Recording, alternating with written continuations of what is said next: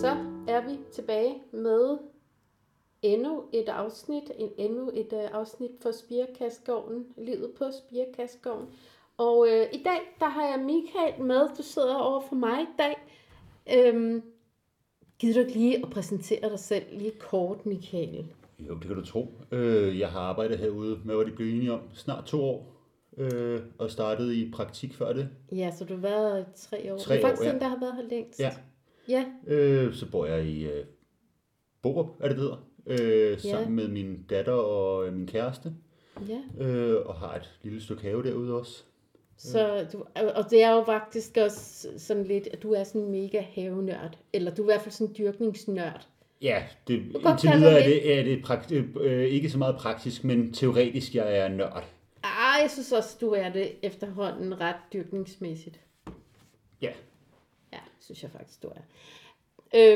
Jeg ved ikke, til jer, der ikke kender mig, så hedder jeg Christine, og det er mig, der er ligesom, jeg bor på Spirekastgården. Jeg ejer Spirekastgården og Spirekassen.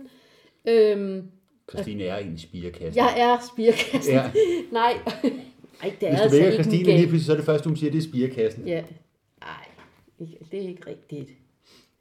Ej.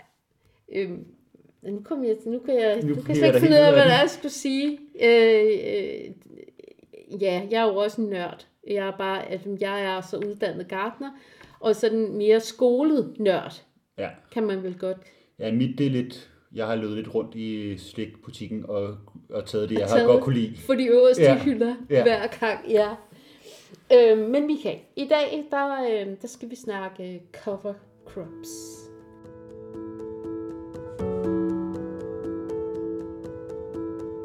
Og det skal vi jo, kan man sige, fordi det er lige nu og de næste uger, man kan så de her cover crops. Men noget, som vi næsten altid bliver spurgt om hvert år, det er, hvorfor kalder I det cover crops? Der er der sådan et godt dansk navn.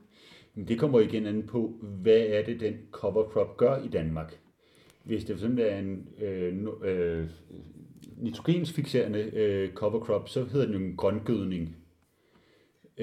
Men hvis det er en kål, du bruger som cover crop, så vil den gå mere ind under dækafgrøde i Danmark.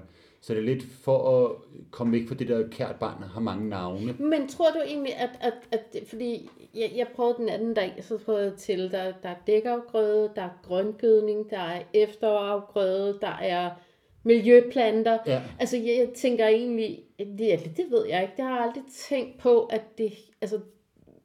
at en speciel type plante hørte under det. Jeg troede egentlig bare, at kært barn havde mange navne. Det tror jeg. Jeg tror, noget af det, at kært barn har mange navne, og noget af det er specifikke ord for, hvad planten gør. Og så tænker jeg, så bliver vi jo en lille bitte smule trætte, ikke? Jo. Og så det er for indviklet, og der er for mange navne, så derfor har vi valgt at sige, men vi kalder det under et cover crop. Ja. Eller vi har jo sådan set taget det engelske navn for det. Det er engelske. Ja. Cover crop. Yep.